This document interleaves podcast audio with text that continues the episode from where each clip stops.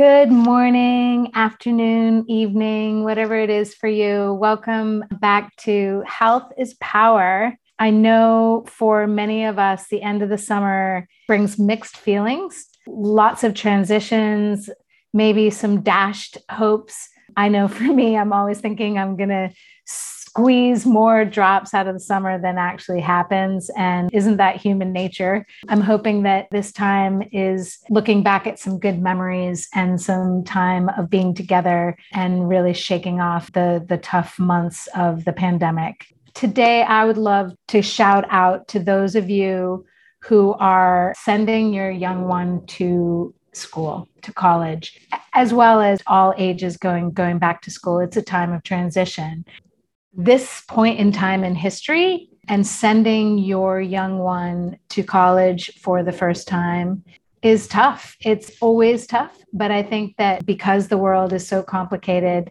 trusting this process and feeling a sense of calm in what it means for your young one to fledge, kind of requiring us to really dig deep. So many of you may have heard of a beautiful uh, young poet, Rupi Kaur. She has a new book out called The Sun and Her Flowers, and my niece was lovely enough to, to bring a copy to me. I'd love to share with you a piece.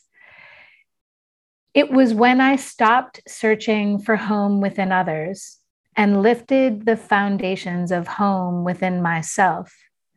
I found there were no roots more intimate than those between a mind and body that have decided to be whole. This is really the heart of what the practice of life is about. Mind and body are inextricably connected. And I feel that we all will benefit and have much happier, healthier lives if we can start to take time to reflect and invest in our personal sustainability. Personal sustainability means to me the same thing that we think about with our natural resources. In order for us to have our beautiful bodies and minds for a long, long time in great condition, we need to invest in them on a regular basis. And so, as we are about to embark on these new times in our life, these new chapters, how important to talk together with our loved ones about this practice. A human's health and wellness is holistic. That means many parts are making up the whole. And this is a vital piece of the ongoing part of being human. And it's it's an attitude that says I'm responsible for myself. So I need to be reminded of that. But certainly, our young people setting out on their own, building new strengths, should be reminded to honor that. So, what are those pieces? Mind, it's your internal voice, your coping, your resilience.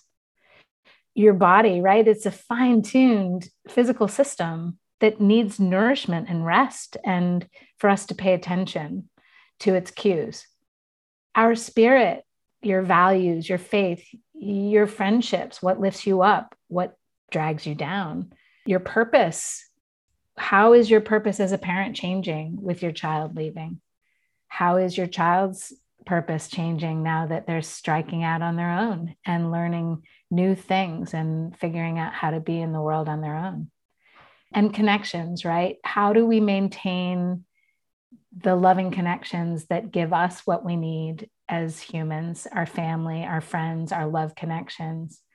And how can we kind of weave all these things together and take stock of them regularly enough that we thrive? It's a systems approach and it's complex, but it's also really simple if we just start to tune into it.